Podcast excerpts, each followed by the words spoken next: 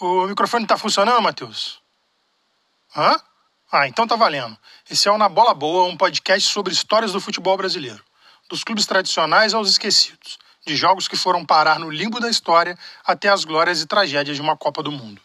E vai ser mais ou menos assim. A duração vai ser tipo peladinha de bairro. É 10 minutos ou dois gols. Piscou o olho e 7x1 para a Alemanha. Tá ganhando de 1 a 0 e recuou o time? Vai levar um empate. Cada episódio vai ter uma pauta. Elas foram divididas em quatro grupos. E agora eu vou apresentar eles para vocês aqui.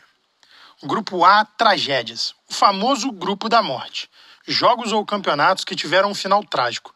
Que se o torcedor assistir cinco minutos começa a chorar e corre o risco de querer entrar no primeiro bar e só sair de lá carregado. Ferida aberta que dói só de lembrar. Grupo B, feitos históricos. Aquele grupo que você já começa o campeonato pensando nas oitavas. Conquistas que merecem uma estrela na camisa que fazem um jogador ficar guardado na alma do torcedor e que nem o mais potente dos Alzheimers é capaz de apagar. Só um adendo que conquista não se resume a apenas um título, viu? Existem jogos que valem muito mais do que taças. Grupo C, lendas. O grupo que só promete jogão, emoção na primeira rodada. Muito além das cartinhas do FIFA ou dos pôsteres da placar. Os esquecidos serão lembrados, glorificados, endeusados como merecem. Sei que acabaríamos com o metal do planeta fazendo estátuas só com os nomes dos anos 80 e 90.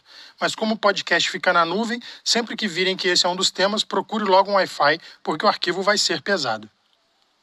Grupo D, místicos. Aquele que seu time é o favorito e você sabe que vai dar zebra. Não só de camisas 10, artilheiros decisivos ou goleiros milagreiros vive um torcedor.